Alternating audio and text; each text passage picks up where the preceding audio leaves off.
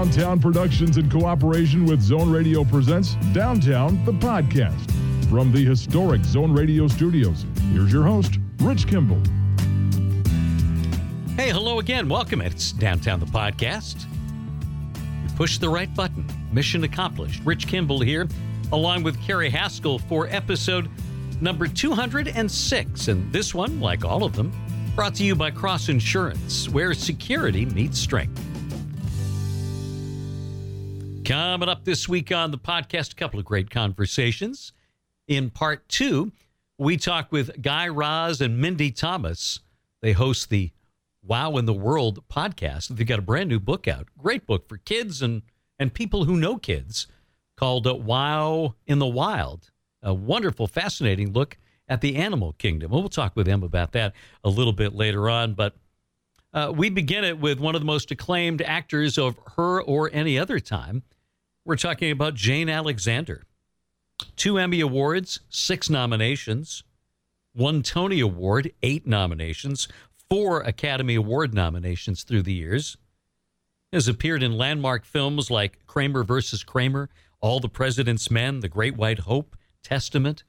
Some memorable television appearances too in Eleanor and Franklin, Playing for Time, Warm Springs, also a very active uh, environmentalist, conservationist, former chair of the National Endowment for the Arts as well. We had a wonderful time talking with the multi talented Jane Alexander. Jane, thank you so much uh, for being with us tonight. You're joining us from Nova Scotia, and I know your, your family's roots go back what to the mid 1700s when your your mother's people settled there. That's right, Rich. Yeah, they came over on one of the first boats uh, from Germany uh, in 1751. The they were they were not mercenary fighters; they were mercenary colonialists. uh, the uh, the Brits engaged them to come over. That that must give you a wonderful sense of connection to the land. It does. I honestly think it's in my DNA. It's uh, it's remarkable how at home I feel here. And and you have to be pretty hardy even in this day and age, to live on the North Atlantic, it's it's rough. well, absolutely. Certainly during the winter time and, and what passes for spring. Yes, exactly. exactly. Well, I, I, know when you were little, uh, your dad was a surgeon uh, helping victims of World War II uh, over in the UK, and your mother moved the family uh, to Brookline, and you were you were at the location that had been the headquarters of Frederick Law Olmsted's firm, and, and that essentially was your playground. How did that shape the person you became? Uh, that's a wonderful question because I was thinking about it just recently. Uh, because it's coming on the 100th anniversary of Olmsted and um, maybe more than 100 years. Uh, 200th, his 200th birthday next week. Wow. Wow. well, he built um, this place in Brookline, Massachusetts, on 99 Warren Street for his own personal home. And then he had a room for the um, landscape draft architects uh, or a building right next door. So growing up, I, I, there was a lot of tension for everybody who grew up during World War II, no matter how far you were away. My, our mothers were alone. My mom shared the house with another woman and uh, the, her children. And um, there was a lot of beauty, though. That's what I loved about the Olmsted estate. You can imagine he was such a great landscape architect, and he was, uh, and he he just had a sunken garden with wonderful little plants and all kinds of little frogs and toads were in there, and and beautiful magnolia trees. It was my first introduction to birds and nature. Loved it. Well, we're, we're coming up uh, on Earth Day here. And as we get to that point, there doesn't seem to be, from my perspective, a real sense of urgency among some of our leaders and, and, certainly some of our citizens to to take care of the planet. How do we how do we change that? What can we do? Those of us who believe this is the issue of our times. Well, it certainly remains the issue of our time, but we have a big other issue, of course, um, with the war with COVID, will, with all kinds of um, other problems that are going on that have been there before, but this is the big one. This this this climate change one is the major one of our lifetimes and our ongoing children's generation. So it's the one we really have to capture and take control of very, very soon. We all know that. I think it's in us to do that. It's just that we are constantly needing to address these other issues at the same time. I, I don't think it's going to go away, um, Chris, uh, uh, Rich. I think it's really going to be right there in us all the time. So I do see changes. I see them incrementally with people, the way they approach uh, food, the way they approach energy systems in their own home. So I, I think we're making progress. You have uh, traveled the world to protect uh, animals and wildlife, and I read an interview where you referred to yourself as a, a self taught naturalist. yes, I was self taught because um, I really got into birds after my husband and I moved to the country about 60 miles north of New York City in Putnam County, way back in the early 70s. And uh, I was also working a great deal um, in many places in the United States and in, in the world doing films, theater, and so on. And I wanted a hobby, so I took along some binoculars and a local guide, not a person, because I couldn't really rely on having a person all the time because I didn't know what my shooting schedule was. So um, I just would take a, a guidebook and and I taught myself a lot. And in some ways, I found it a, a, a, fine education because when you have to work very hard yourself to do identification, it sticks in your brain or parts of your brain better, I think, than somebody just pointing out a bird and let's move on.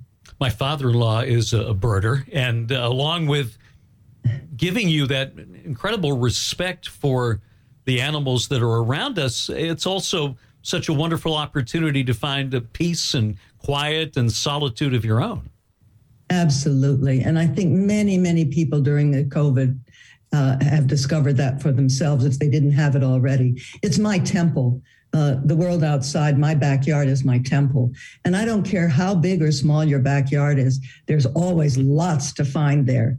I have friends who have peregrine falcons who come in and sit on their window boxes in New York City, you know, 40 floors up. So you can find it anywhere.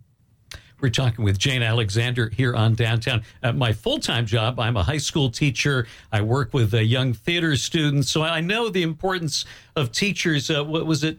Was it Mrs. Ramsdell who lit a bit of a fire under you? Uh, well, Mrs. Ramsdell, good for you, Rich. you really did your homework. She was an, a wonderful English teacher. She really encouraged me in writing. And then there was another um, teacher who came in. It was an after curricular program, and um, she, Mrs. Brown, and she she was the one who really introduced me to theater after school. And she was the one who, when I was 16, said, took me aside after we had a rehearsal of a play, and she said, um, "Jane, I think that you can make a living at this." Wow, wow that was amazing because my dear Nova Scotia mother didn't know theater or film from anything. And she didn't know what I was going to do in my life to make a living.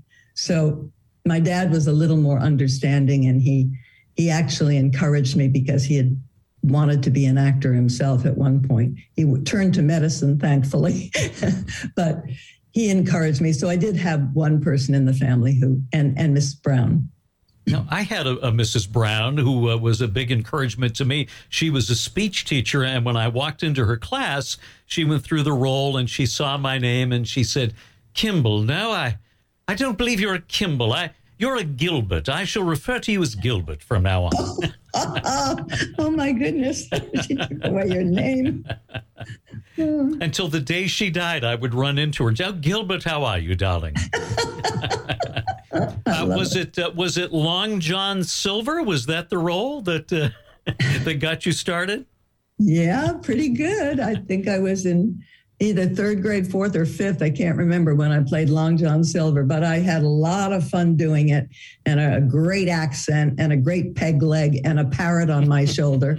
Fake, and I got a lot of laughs. Whoa, loved it. Now, how did you end up uh, at Arena Stage in Washington? I believe uh, playing Joan of Arc.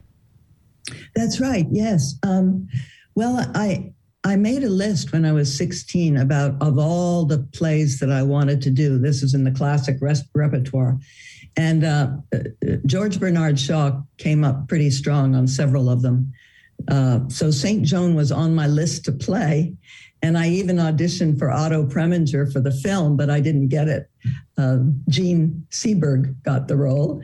Uh, but when I was in my early 20s, um, a fellow in New York called me up and said, Jane, they're doing St. Joan at Arena Stage, and I think you need to audition. So I did. And for my future husband, Ed Sherin, who was the artistic director at the time, and uh, I got the role.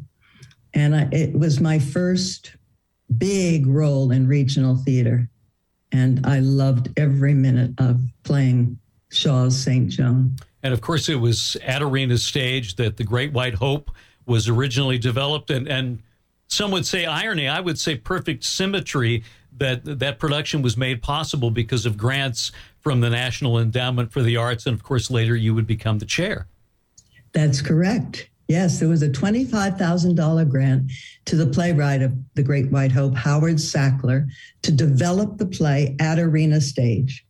And uh, of course, it went on to huge uh, fortune and fame for him and uh, fame for the theater, but not fortune. It was the first regional theater production to ever transfer to Broadway, but it didn't get a cut of the profits.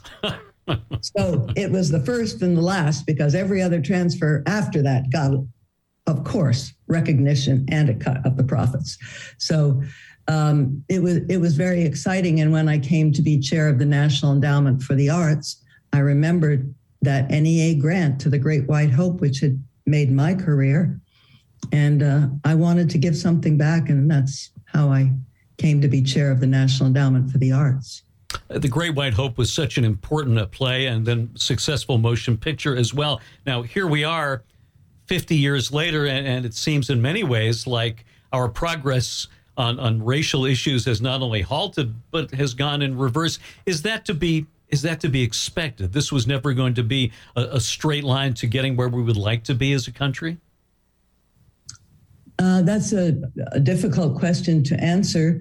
I do feel, though, Rich, since I, I was very active in the civil rights movement, as many people were, uh, although it was more um, a movement where African Americans wanted to march more on their own, and we were supporting them. Now we're all, at, least, we're hooking arms together and working for Black Lives Matter and uh, and learning more and more about Black history for ourselves and making sure there's less and less discrimination. So I do think that there is a lot of progress. But my late husband Ed Sherin always said he said this was this country was born a racist country we have to understand that and we have to work very very hard and it's going to take generations and generations to end it and i like to believe that my grandchildren today are the ones who are going to end it because i don't see any racist uh, attitudes in them at all and yet, it's it's horrifying as an educator to see the attacks on education in this country, and to to witness people who who believe somehow that the teaching the truth about American history is a bad thing. I know. Well, that's shocking, but you know, for every we're in a we're in a time of extremes, and we know well those of us who have lived long lives like myself uh, that the pendulum will swing and it will start to go the other way. But uh, Martin Luther King said it: the arc of justice is is is long, but. Uh, it, it, it, will swing back. It's just a really, really difficult time in the world right now. And I think we're going to go through an awful lot of pain uh, and violence, unfortunately. I, I, want to talk about some of your other film roles. I was rewatching All the President's Men recently. It's such a remarkable film, and uh, you don't have a lot of screen time, but you were so compelling in those moments you have. And, and that film, to me, holds up very well as a great reminder of a number of things, but, but most of all, the importance, the value of a free press in a democratic society. Oh, yes, indeed. A free press. And what does a free press mean? That's the dialogue that we're having now in the world with social media. And I find it really fascinating and a very difficult topic because, all right, what's if I want to speak my mind on things, shouldn't we let everybody speak their mind on things and let let human nature balance the whole thing itself?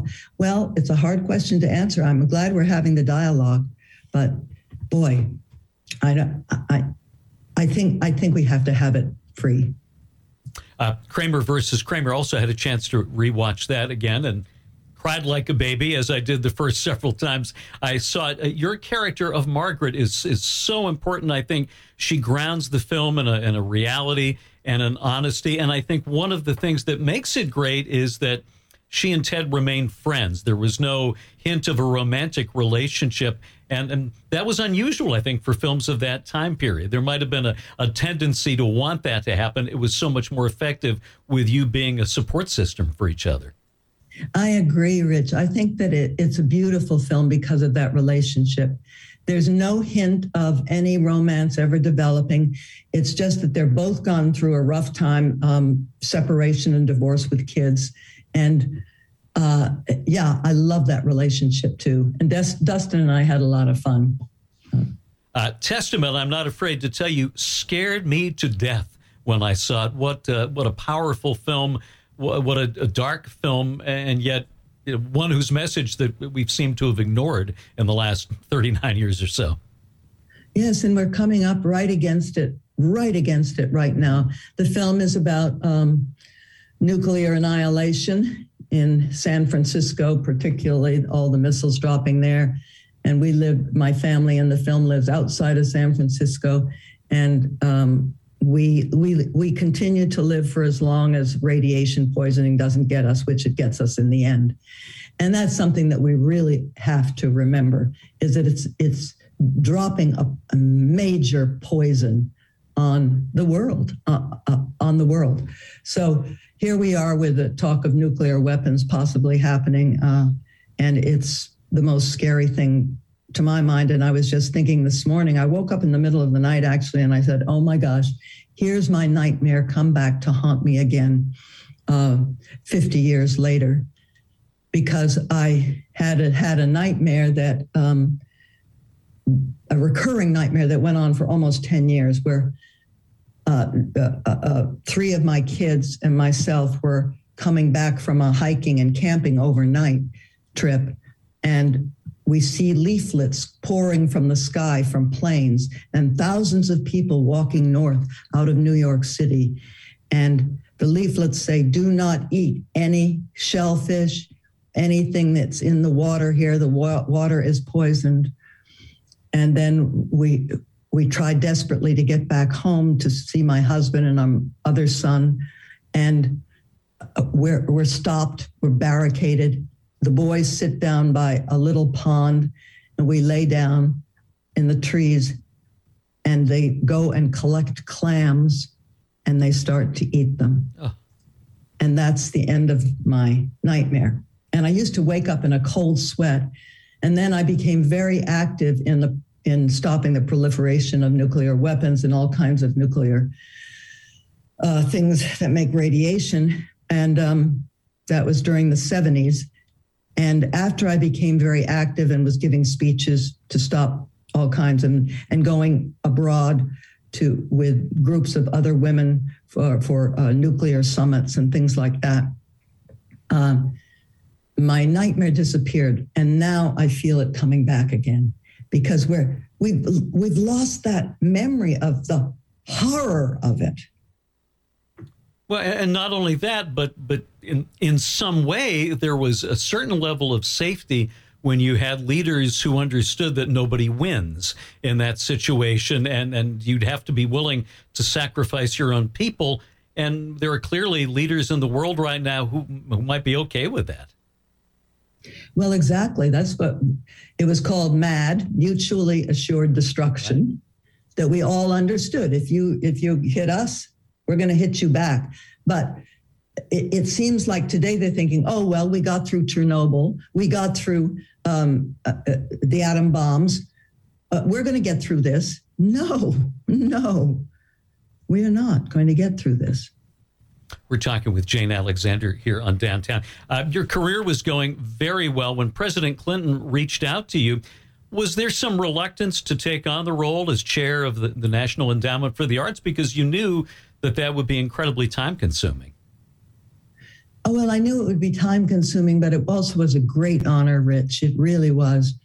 Uh, the NEA was under an awful lot of uh, onslaught from um, mainly conservatives in, in Congress who wanted to end end it because of a couple of grants they felt were egregious, mainly the um, the homoerotic photographs of. Um, Was that Mapplethorpe, uh, Robert Mapplethorpe? Mapplethorpe. Yeah. That's right, Robert Mapplethorpe, and um, uh, Serrano's beautiful photograph called. He named it "Piss Christ." Right. It's actually it's a it's actually a photograph of a crucifix in beer bubbles, um, but piss made it seem like it was in urine. Uh, but any in any case, th- these were about to bring the whole agency down. These grants, which were not directly to the artists, by the way, uh, but they were uh, part of a museum re- uh, or gallery uh, museum retrospective, and. Anyway, uh, I came in at a rough time, but as I say, I really love the agency because it really made the arts possible all across the United States of America. It came in as an agency under Lyndon Johnson in 1965, and it just had seeded the arts everywhere, which which was very exciting to to me. And I wanted to give back because of the uh, the grant to the Great White Hope in Arena Stage. It was a very very difficult four years. Uh, we were really up when Newt Gingrich mm-hmm. and um, the, the uh, Republican Congress, the first Republican total Congress in, in 40 years, came in in 1995. Um, I, it looked like the agency was going to go under. But you know what? The American people were great. I traveled to all 50 states. I saw and met with people everywhere and tried to explain what the NEA did, that most of the grants that we gave were matched by the community and that's how the arts proliferated. And I said, so that little uh, dance studio that you take your child after school is an NEA grantee. And don't you want to keep that? Yes, yes. People began to understand what the NEA did. And it was as positive and as nonpartisan an organization that you could possibly get. And so they were the ones that let their people in Congress know to keep the NEA alive. We won by one vote in the end. Well, and, and, the culture wars, which which continue today, they succeed at whatever level they do by by putting things in the abstract. But when you get to people's community and say, "This is what the arts actually are," they are that dance group, they are that community theater organization, and people always want to support that because they know it's the lifeblood of any community. But uh, in the big picture, whether it's whether it's an art exhibition or whether it's the, the monolith of Disney uh, today, easier to paint that as a, a, bad guy in the abstract. Absolutely. Or that artists, uh, all we have to do is look at the stars on the screen. The artists don't need help. Oh no, they don't need help. They are all make lots of money. Well, that you know, that's like 0.1 percent of the people are the big stars. They may, they may take a lot of money off the top, but the average artist is not a wealthy person by any matter of means. They hardly make it. Uh, I've enjoyed a great deal of your recent work. You were great in Modern Love, which was a, a wonderful series. Thank you. Thank you. You were back on Broadway, uh, Grand Horizons, another Tony nomination for that. Are there returns to, to go back to Broadway at some point? I don't know if I'll go back to Broadway because uh, first of all, that play just was wonderful and drew me in so much. Playing this uh, this wonderful woman who, who Nancy, who just lived with her, her husband for 50, 60 years, long, long marriage. Well, it was the 50th wedding anniversary when the play starts. And she says, I think I'd like a divorce. And I was like, oh boy, okay, there's a story here. Let's get that get to that. And that's what the whole thing was that she really had never had a life of her own. It had all been based on her husband, what he wanted and everything. So it's it was a funny, charming play and it drew me in. But you know, Rich, um, I'm in my 80s now, and it takes an awful lot of stamina to do a show on Broadway uh, eight nights, eight times a week. And uh, I found I couldn't do anything else. The truth is, it cut into my birding time. so I don't think I'm going to do another play on Broadway. I've had a wonderful career. I've done, you know, dozens of plays in New York um, regional theater all around the world. And I'm grateful for every bit, but I don't have to do anymore. I did uh, see an interview where you said, uh, perhaps tongue in cheek, that your goal was to become the oldest ever Oscar winner. Yes. well, I saw that Tony Hopkins two years ago won uh, for The Father at the age of 83. And uh, Tony and I and Marsha Mason were in a wonderful production of Old Times, Harold Pinter's Old Times, at the Roundabout Theater in New York, way, way back in the 70s. And uh, we got to know each other, and I and I have such admiration for both Marsha and Tony. And I thought, well, if Tony can do it at 83, I think I can best him and get an oldest actress, actor, male or female, ever. Uh, in the future because I'm already almost 83. So there we go. well, whatever work you do, whether it's stage or film or television, it, it seems to me that your characters are always imbued with uh, an honesty, but also with a dignity. Uh, is that does that come from having respect for whoever you're playing, whoever's life you're going to make your own for that moment? Oh my gosh, I don't know, but thank you for the compliment. I. Uh, I I have played some pretty heinous characters too in my life. You know, people who won't take responsibility for murder or, or mayhem of any sort. Um, but I think one always has, when you're playing any character, you have to understand it from their point of view. And uh, so I find the murderer in me. well, again, you have to understand what made them do whatever it is they did. That's right. That's right. And they have their reasons. Well, Jane, uh, it's been an absolute delight to talk with you. I've been a fan of and appreciated your work for many, many years. Not only your work as an actor, but uh, everything you do for the arts and for the environment, for wildlife. Uh, you're, you're a great role model to a whole lot of people. Well, thank you very much, uh, Rich. I'm so.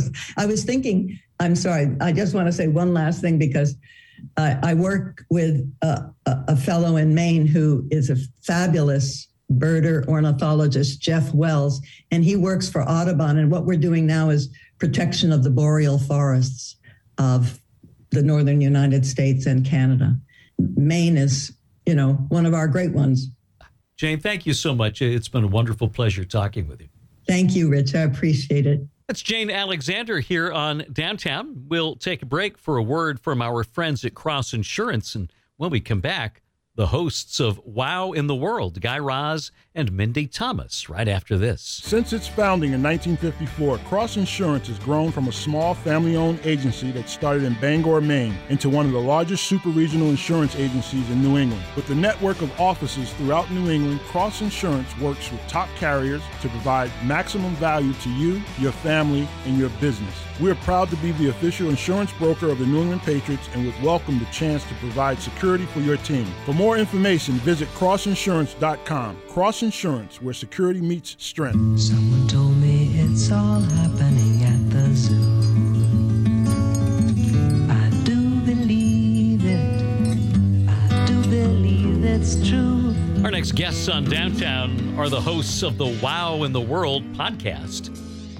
Authors and uh, podcast hosts and incredibly popular among a couple of generations of folks. We're talking about Guy Raz and Mindy Thomas. They've got a brand new book out called Wow in the Wild The Amazing World of Animals. We had a chance to talk to Guy and Mindy recently here on Downtown. Hello, Guy. Hello, Mindy. Hello. Thank you so much for being with us today. We're excited to, to have you aboard. Uh, my son is also equally excited because he's a big fan of everything you guys do. Oh, that's so great to awesome. hear. Well, the book is an absolute delight. Uh, it, it's and it doesn't matter what age you are. I am uh, probably out of the target demographic, but I had a blast reading through this. Well, Rich, you are, you are right out of the in. target. You are in the target demographic. this book is designed for, for you. It's designed for grown-ups. It's designed for kids. It's designed to be read together, to be for, for people to laugh out loud and to learn about real science all together. So you are right in our demo. Well, you had me right with the opening quiz. Are you a bird? I was hooked. Did, did you pass? Uh, I am not a bird, apparently. I had some doubts Well, we do for a have while. another quiz. Are you a mammal? Yeah, I am a mammal. Yeah, I did pass that with flying colors.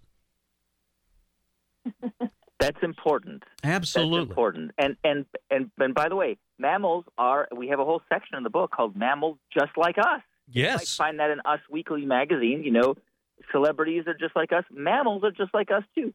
They take care of their kids. They get mad. They have secret languages, and we learn all about that in in our chapter on mammals. Well, let me ask you both this uh, individually. Let, let's start with you, Mindy. What what you two do so very well in the podcast and and, and this book and, and your others as well is that. And I teach school, I, have older kids. I teach high schoolers. But the name of the game, I think, and you guys nailed it, is if you make learning fun. Often there's a lot more learning that takes place. Yeah, uh, we. I mean, I grew up not not loving science in elementary school. I didn't really think it was for me, and you know, it wasn't until I got older that I realized this is amazing, and that scientists think like kids think. They're they're not afraid to ask questions and not know the answers. They're not afraid of of trying something out and having it fail. Uh, and I want kids to to see themselves in scientists and see themselves in in these experiments that are being done. So there's no reason it has to be. I mean, even when I look at some of these studies, I think, does it need to be this complicated the way this is written? And so that's our job is to communicate it to kids and their parents who are just regular people like us and make it accessible to everyone. And so that's what we do on our podcast. That's what we've done in this book. And I don't think we have to make it fun. I think it is fun, but we, we like to take, we're a little over the top sometimes. So we like to take it uh, a step further and, and really come up with unique and inventive ways of, this, of sharing some of this information. Isn't that the, that's the key, isn't it, Guy? That the kids do uh, approach the world like scientists do, asking questions of everything. They do. I mean, anybody who's experienced a, a, a three-year-old or a four-year-old knows that they're an endless parade of questions. And you know, and and and I think that one of the things we've been able to do with both with our podcast Wow in the World and with our book Wow in the Wild, for us as adults, is to kind of recapture that sense of awe and wonder. You know, we lose that as we become adults. We stop asking questions. We stop looking at the stars and wondering how far away are those stars.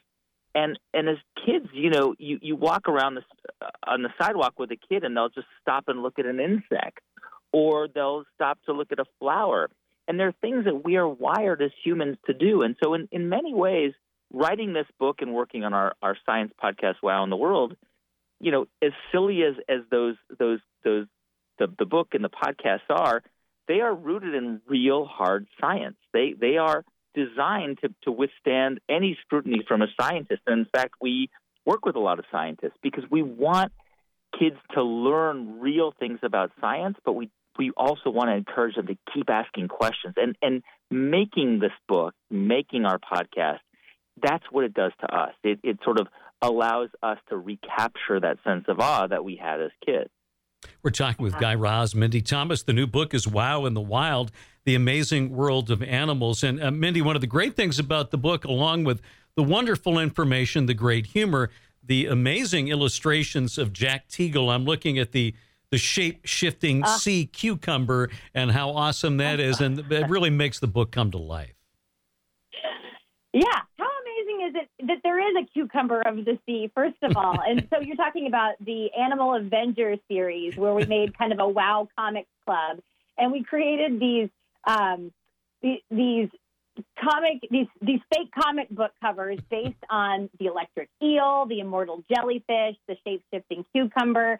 And on the covers of these, we have real factual information but laid out like you would see on a comic book cover. So the, you know the the shape shifting cucumber, non essential organs eject and distract. Watch in amazement as it transforms its body from rock solid to super squishy. That's all true, but Jack Teagle took this idea of a of a comic book cover and ran with it. And these are so funny. They look real. And, Guy, because I have an eight year old boy, and because I am still an eight year old boy at heart, I was of course drawn to the parade of poopers. yes, and and you know before anybody judges, just bear, bear with us for a moment. But poop is science. You know there is a lot of science that you can learn from poop, and poop has been one of the vehicles, not the only one, not the primary one, but one of the vehicles we have used to get kids excited about science.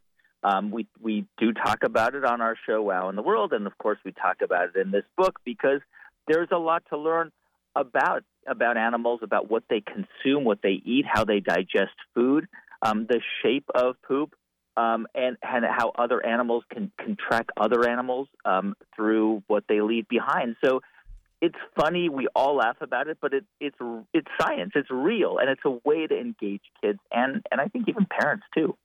So many cool Yeah. So if things. your kids are going to talk about poop, at least give them some scientific information to back it up. Absolutely, yes. That's our job.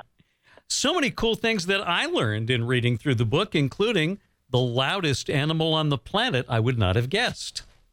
There you go. Yeah, and on top of that, you're going to learn about which mam- which is the only mammal that can fly.